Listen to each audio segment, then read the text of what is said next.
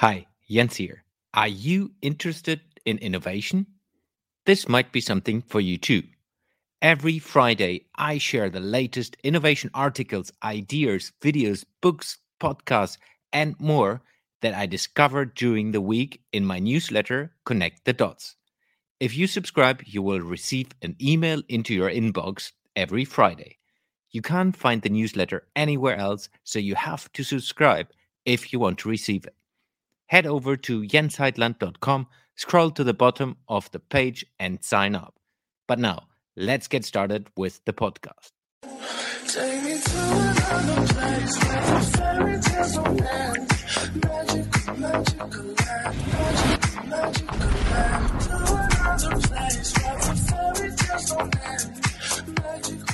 Hello, everyone, and welcome to another episode of the Jens Heitland Show where I connect the dots of innovation and entrepreneurship. My name is Jens Heitland, and welcome to the show. Today's guest is a young entrepreneur. He's specialist in the information security and data privacy area, and he's a co-founder of two businesses. Please welcome to the show, Cristian Ekström Vidal. Hey, Cristian, welcome to the show. Nice to have you here. How are you doing? Hey, Jens. Lovely to be here. Thanks. Yeah, I'm great looking forward to doing a little podcast here with you today. it's great to have another young mind in the podcast. So, before we dive into a little bit about business, entrepreneurship, and innovation, tell us a little bit about yourself. All right. My story. Let's go. Well, I'm uh, half Spanish, half Swedish. My mother is Spanish and my father is Swedish. And I was born in Spain, in Madrid, even if I uh, don't look like it. Look like a normal Swedish guy. So uh, that usually catches people off guard. What? You're Spanish? Well, I don't see that, but I am. My parents divorced when I was uh, younger, and by some reason, when you speak with people, or at least in the old days, when people come up to you and, and it comes up, oh, your parents are divorced. Oh, I'm so sorry for you. like, what? Sorry? what are you sorry about? I mean, you get twice the Christmases, twice the birthdays, twice the vacations no, it's great. I have twice the family and two homes. So, are your parents not divorced? Well, I'm sorry for you then. yeah. So I had a great uh, upbringing. So I love sports. I love technology. I was always jumping between different sports. And when I was uh, younger, I mean, uh, tried it all. Tried football, handball, table tennis, badminton, gymnastics, wrestling, boxing, snowboarding, BMXing, whatever. I didn't really think too much about it. I think when I was younger, mm. until uh, recently or a while back, when I was like, "Why do I do this? Why do I uh, jump between all different things?" And I think it's because I'm a bit in love with the process. You know, in love with building it up, achieving your vision, achieving your goal. Mm. I think that's what keeps me moving on, keeps me trying new things because I just love creating something and love seeing if I can do it. Which is why I think I would do uh, well in the entrepreneur uh, space because I can build something up. I can focus really hard and build up a business and a revenue stream, and then I can move on to the next thing, and I don't have to worry about it. So uh, I think that's a strength, hopefully. Yeah. So one part is your entrepreneurship journey, where we dive deeper into. The other part is which some people might think like okay how does that work together? It's like the the information security and data privacy part. So how did you get to that proficiency and knowledge and and like know-how yeah, over the last years? I don't know. I've always been really interested in technology. And i think it's from my mother's side because anything with a microcontroller was broken or you didn't know how to fix your tv or whatever eh, she was the one you would call. So i think she's the catalyst for uh, that passion and interest. But yeah. And how I got into that, I don't know. I've always done different technology projects. And the first time, like building computers, helping friends build computers, build different little projects. And so I know it was a natural path. I would walk into that. Information security, it's a bit different, you can say, but it's still in the field. So I started working in IKEA nine years ago. Mm. And I just kept moving on kept um, jumping from position to position, getting closer to IT, and then I got into IT, and I did that for a couple of years, and then I got the opportunity, and the role I was, I felt like, okay, I'm not developing as much now. I feel like I'm not moving forward that quickly, so maybe I should try another field completely. Still in the same realm, but it's something new, it's something fresh. So I think that comes back to wanting to try new things and see if I can do it. So I jumped on the information security and data privacy train without too much experience of it, really. Mm. And I said that, okay, I will do this and I will do it good because I will train a lot. I will like absorb all the knowledge I can from online. I will do the trainings. So uh, I got the opportunity to do it, and it's worked out well because that was one year ago, which is still pretty close. But there isn't that much knowledge and people with the right skills for it yet in the world because I mean GDPR itself is like two and a half years old, three years old. Yeah, so yeah. you can't have gone on university training for it. You can't have prepared your life to be a data privacy professional. Hmm. No, I got the opportunity. I'm working hard for it, and I just focus on gaining knowledge to be able to perform my work. So, yeah, it's been fun. So then you're venturing into like entrepreneurship. One of the things that's how we met is the XYZ playground. So how did you decide that hey, this is something for me, I'm interested in that? Well, I just thought that I was still working in IKEA.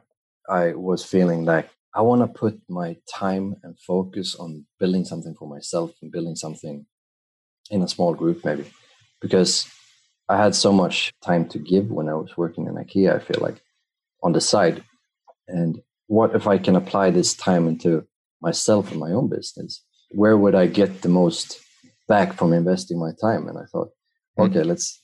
This project seems super interesting and super fun and I got the opportunity. I had an interview with uh, Jens, the mind behind it, and, uh, and oh, it sounded just super interesting and be able to change the world and affect big business and corporations like this, like we hope to do. It's just a once in a lifetime opportunity, but it's uh, definitely you never know. you never know exactly. It would be dumb to uh, miss it. So I jumped on the train, and here we are, a couple of months later, yeah. trying to develop something great. So, so how do you see the world as a young entrepreneur? How do I see the world? I think there is a lot that will be improved and will be digitized that just has gone unnoticed. I think that everything that can be digitized will be digitized. And I think I want to put my eyes towards helping with that because there's so many old markets and sectors that are just ancient we, the younger generation, needs to step up and say, hey, you need to start thinking in a more uh, futuristic way. Mm. There is ways to develop your business to adapt to the future, even if you don't think about it. I don't know. I think there is a lot of value to give as a young uh, person today, because I think in a lot of businesses, the the old dinosaurs, as you say, are just not keeping up with the changing times. So I think we need to do our part here and really just develop the business world, I think. Yeah. So if we dive further into XYZ Playground, so what is that about? What's XYZ Playground? I think since you have already interviewed some of the co-founders behind it, and most of them probably gave a similar answer and a well put answer, I'll give you an analogy instead. Yeah, that's good. Okay. So let's say we're a group of diverse young thinkers and we can help an old dinosaur in the like very underdeveloped sector let's say we take a med tech company or a med uh, medicine company for example so this old dinosaur comes to us and they say we have some problems that needs to be fixed so we take a look with this guy we dive into his thinking and the processes and see what's he doing today what's issues you're dealing with today and we can maybe we maybe see that okay this employer is on the bottom ranked as attractive employer for young people. Mm. We have a hard time attracting talent here. Okay, so that's an issue, and we share our processes and our thinking, and we try to just try to influence them with a younger mindset and a younger thinking. They adapt some of the, our thinking and some of our processes. A year goes by, and they're able to attract young talent, and they're able to move up ten places and attract an employer. Yeah. Wouldn't that be a great testimonial? Wouldn't that be a nice story to have? So that's a little bit what we're trying to do. We're trying to influence big business, trying to get them to see the world like we do, trying to just have them adapt to the rapidly changing technology climate. And I mean, a large part of our world and a large part of any business's customer is going to be the younger generation. Mm. And the younger generation has a super fast changing behaviors and change in technology, and they adapt to everything so quickly. And they expect big business to do the same. And sometimes they're not able to move in that speed. So that's where we come in and try to give a fresh set of eyes, trying to give a, a new set of processes to think around, just to be able to adapt to the new, uh, fast changing world. Yeah. If we compare this to, let's say, a management consultancy, like we all know the big consultancies, what is the extreme difference that you guys are doing than a normal consultancy would be doing? I mean, I think we will work in a more collaborative environment. Hmm. We'll work with them more and have a place and a space where we can just have them develop their own thinking with our help.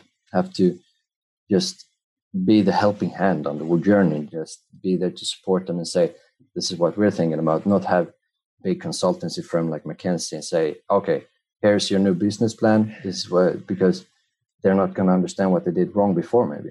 Mm. we're trying to help their thinking adopt to the young generation, not just give them the new set of rules which they maybe don't understand what they need to use.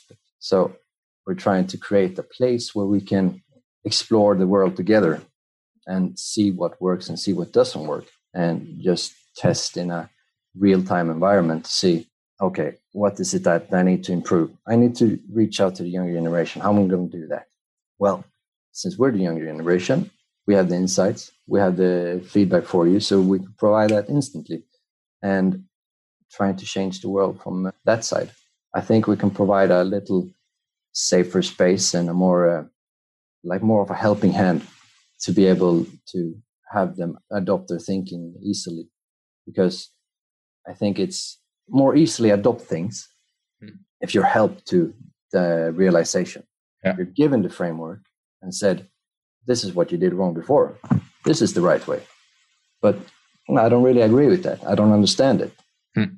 how will i get there that's where we come in yeah that's a great way of seeing it because i truly believe the same that the younger generation needs to step up and needs to help leaders of today and corporations of today to understand what is the way of thinking of young people and how they're thinking about the world, how they are thinking about the business, and as well how they can support each other. I mean, it's a both way perspective where both the managers who would be engaging with you guys and as well you guys will learn from each other. And that's a yeah. little bit win win focus, which most probably will never be the case if you talk to the big consultancies. Yeah.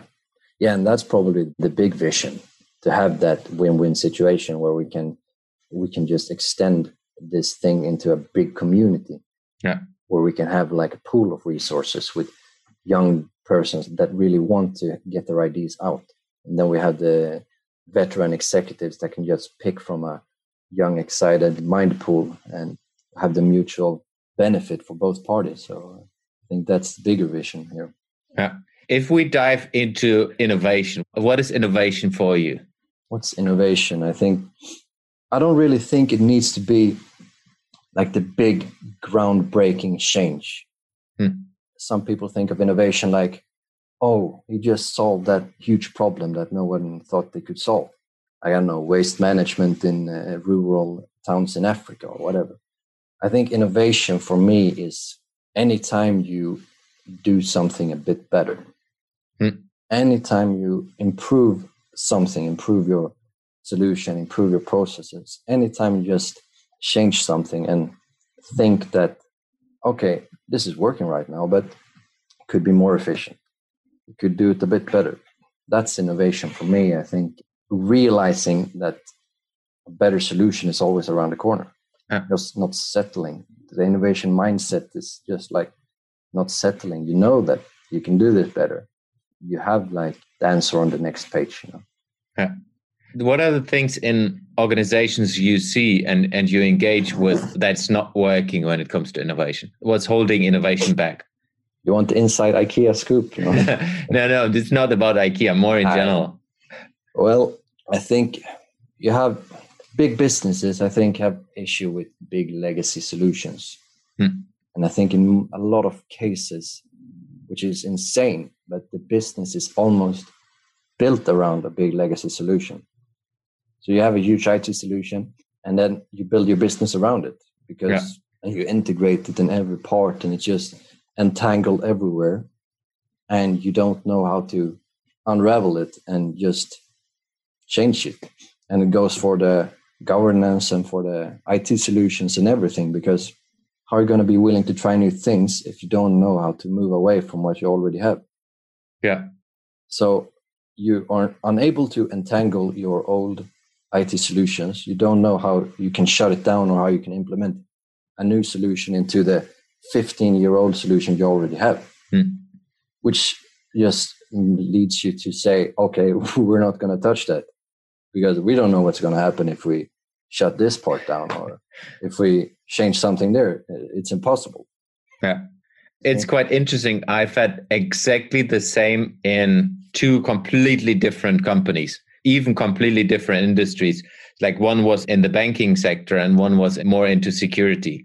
It's exactly the same. And what's quite interesting that a lot of people inside of that organization, they know it, but nobody's doing something about it. But what they are not realizing that the customers see it, the customer are feeling it because it's clunky. And even if they have no interface to the technology itself, they see that it is slow. They feel that things are super slow when you're engaged with this, if we call it, like you said, like the dinosaur company, which is has been super successful over whatever 20, 50 years. But they feel it as well that it's not working. Yeah, definitely, definitely. And another thing is, I think a lot of managers in management positions are usually changed pretty fast.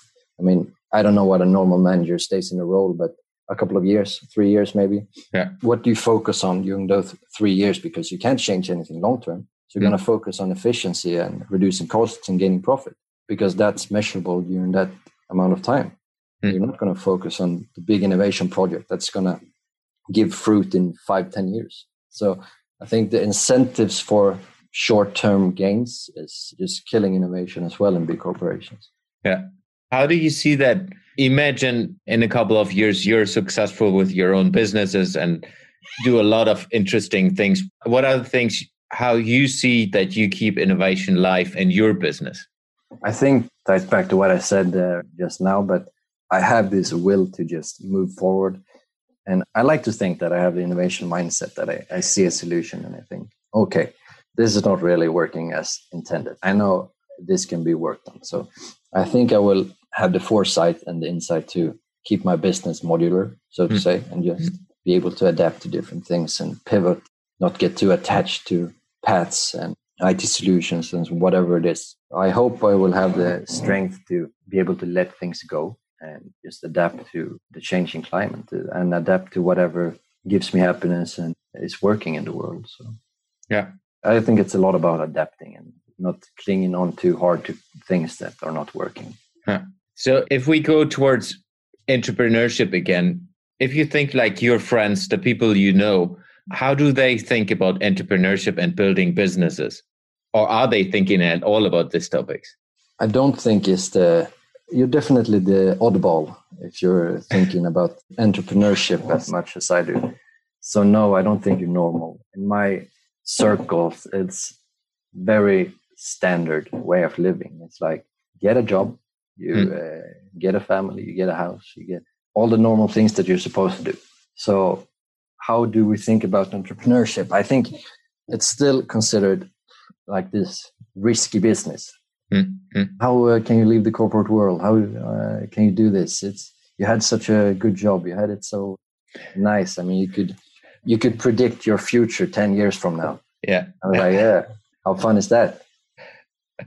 No but i don't like seeing myself in the same position or knowing where i would be in five years. Like Yeah. It doesn't appeal to me and i think i think just people are too comfortable too unwilling to dive into the unknown Yeah. that's just Yeah. a big problem. And I don't think I don't know if entrepreneurs today are admired or just frowned upon because they had the balls to do it. I, I don't see too much entrepreneurship on a daily basis here uh, where I live. So maybe I need to move. I don't know. no, it's quite interesting because that's truly something which is as well. I mean, one part is we're in 2021 in January, which is like, at least in a lot of European countries, the second lockdown and all the pandemic stuff happening. Mm. But I think it's also, like you said, it's where you are people in that culture are differently than in other cultures. And you have experienced most probably maybe not from an entrepreneurship perspective but living in spain and living in sweden is completely different. And i'm pretty sure that's also with the young minds in the different circumstances in like your age in a different country would be completely different. And maybe even in a different city inside of sweden i don't know that this might be different. I think that's really interesting what you said now. And uh, I think maybe because I traveled a lot when I was younger and still do. Been to a lot of different places in the world and being from a bilingual and bicultural background, mm. I think I have an easier time to connect and I like to connect people from different cultures and just to see how they work. And I think there's a lot of differences there and it's really fun to explore that. And I think that's going to be a very exciting thing in XYZ, just having the people from different cultures and think we should focus more on that too the diversity and being able to work together with people from all over the world. And I think XYZ is really going to provide good insights into how we can work together with different cultural backgrounds, yeah. uh, which is super exciting for me. So I'm looking forward to that. I haven't had too much firsthand experience with it right now because I mm. lived most of my life in Sweden. So I wouldn't really know how to how the startup community in uh, let's say Serbia works yeah. or in uh, Asia or whatever. But to explore that is definitely and find um, not ways to exploit it, but ways to use it is yeah. will be exciting, and we can yeah, do that I think XYZ. I think that's a good point. To like, how can you basically use the leverage of a global economy in connecting with each other and maybe doing business together and helping to move things forward to to create something better mm. and help and other companies to do the same. Yeah. And how will you adapt your business to fit all the different? Because you, today you can't just, if you're a global company, it's very hard to just, here's our business model, here's how we do it. Mm. Let's mm. just put this in Asia, in America, in Africa, and in hmm. Europe. No, it's yeah. not going to work most of the time. Absolutely. I was speaking to uh, some peers in my field in China. Hmm. So in information security, and it's completely different. We're talking like shadow IT. oh, I saw the hairs on their their arms uh, rise up when I said shadow IT. So uh, it's completely different how we work on it. And here, here you just want to enable innovation and enable working efficiently on uh, letting people work how they want. But there it's super regulated still. Mm. And mm. even if you're in a big corporation, if you're responsible for information security, you're the one liable if things doesn't work, which is yeah. crazy. you can be fined and go to jail if uh, something is not working. So uh, no, exploring that with XYZ is going to be very fun, and having a framework to be able to tell businesses, okay, we see that you're doing things great here in Europe, but you're not really adapting to the Asian markets. You're not yeah. really changing yeah. the right things and the right elements to be able to be successful in that market. I think we will be able to do that with uh, XYZ. Yeah, I hope so. Yeah. so slowly getting towards an end. So if you could work on an interesting project like of your choice, which is kind of connected to a lot of people around the globe, imagine like you work on a project which you can choose and that's helping a lot of people in the world. What project would it be? What would you be interested in to dig into? I think what would be most interesting is connected to the dinosaurs, connected to the big old legacy sectors that haven't changed because they don't know how to, and just really having an impact in could be sustainable green transformation and just efficiency and just improving the world and the people in it by transforming a big old legacy sector. Hmm. Like, I don't know, for example, uh, transportation, transportation of goods and people that has a lot of transforming to do and there's a lot of development that needs to be done in that part mm. or like owning a car for example i mean in what business would it be in a, a good investment to have an asset that you utilize 2% of the time? Yeah. Yeah. I mean, to me, for example, I have a car today and I rarely use it and it's still parked over there. It's costing me money every day. Yeah. But I'm going to use it three days from now. It's stupid. Yeah. And I think just having an impact and a change in a business or a sector like that would be a very rewarding and interesting project to work on. I think that is a big task to take on. So, uh, yeah, I, didn't say that it should be easy, but it's it should be interesting to work on. So, where will you be in a year from now? Whew, uh, like an interview question. When yeah, yeah. If we take it outside of the business perspective, where will you be as a person? Hmm. I think if we take a year from now, this year, I think I will focus a lot on knowledge, Hmm. just absorbing knowledge to take all the trainings and just get myself ready to do what I want with my project. So this year will be very knowledge focused, I think, just to get myself ready to do what I want to do. Huh. That's what I think. That's one of the best investments I can tell you. Yeah. Getting knowledge and growing with that, because every little information you take to yourself, it will form a system of neurons in your brain, and then it's kind of things are connecting that are normally not connected. So Yeah. it's one of the best things I have ever done. It's educating myself. Yeah, I think so too. And I, I hope it will work like interest compounding. So Yeah, exactly. just keep uh, adding to it and it will grow itself and it will uh, provide so much more value than what you It will one hundred percent. so, that will be my year uh, now i think last question: How do you keep yourself up to date? What are the things you get your knowledge from right now? i think right now it's just mainly news sites uh, Hmm. which are so up to date today so it could be like morning brew subscriptions wall street journal market watch just following um, interesting people on social media following like simon sinek and uh, tim ferriss and gary vee and jens heitlands and uh, yeah, I wouldn't I think me. that's the most. Uh, I think that's where I consume most knowledge now, or keep up to date. Yeah, now it's quite interesting that you take both like conventional news perspective, which like news sites and social media. So it's a mix for you then. I think it's super interesting in the society today because you have to work your ass off to Mm. have a non-biased opinion and view Yeah. of the world. Because if you just sit and consume the content that you always consume on YouTube and on Facebook and on LinkedIn and whatever, you're gonna have such a misinformed view of the world. Yeah. We can talk about this another day maybe, but I think that's the biggest problem today in our society. Just the gap that it's creating in the world and we're more divided than we've ever been. So that how do you keep up to date is something that people should really look into and how they do it today because you're going to be so misinformed if you are not criticizing your sources Yeah. you're not looking twice on what it is that you're really reading because you're going to get fed you're going to like something and then you're going to get fed with that Yeah. so make sure that you uh, like something really unbiased and like something that's reasonable No, it's quite My point- interesting because I heard yesterday from someone, he's saying, I'm liking things I don't like just to get understanding of the others and why you don't like it. that's a good trick Yeah. Because the system or algorithms are feeding you with the stuff you like or don't Yeah. like. So that's an interesting topic, I think. But just try and find unbiased sources and find information from a large, many different places. I think. Yeah. Cool. Thank you very much for your time. It was great talking to you. I'm Thank looking you. forward to be part of your journey and seeing seeing your development. It's going to be awesome to work together now uh, in the future and see what we can come up with. Yes. Cool. Thank All you right. very much, Cristian. Talk to you. Thank you. Bye. Bye. Bye. Bye.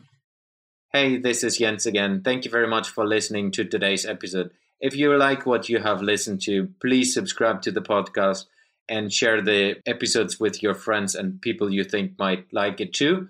If you want to know more about what I'm up to, please follow me on social media or look me up at jensheitland.com. Thank you very much and see you in the next episode.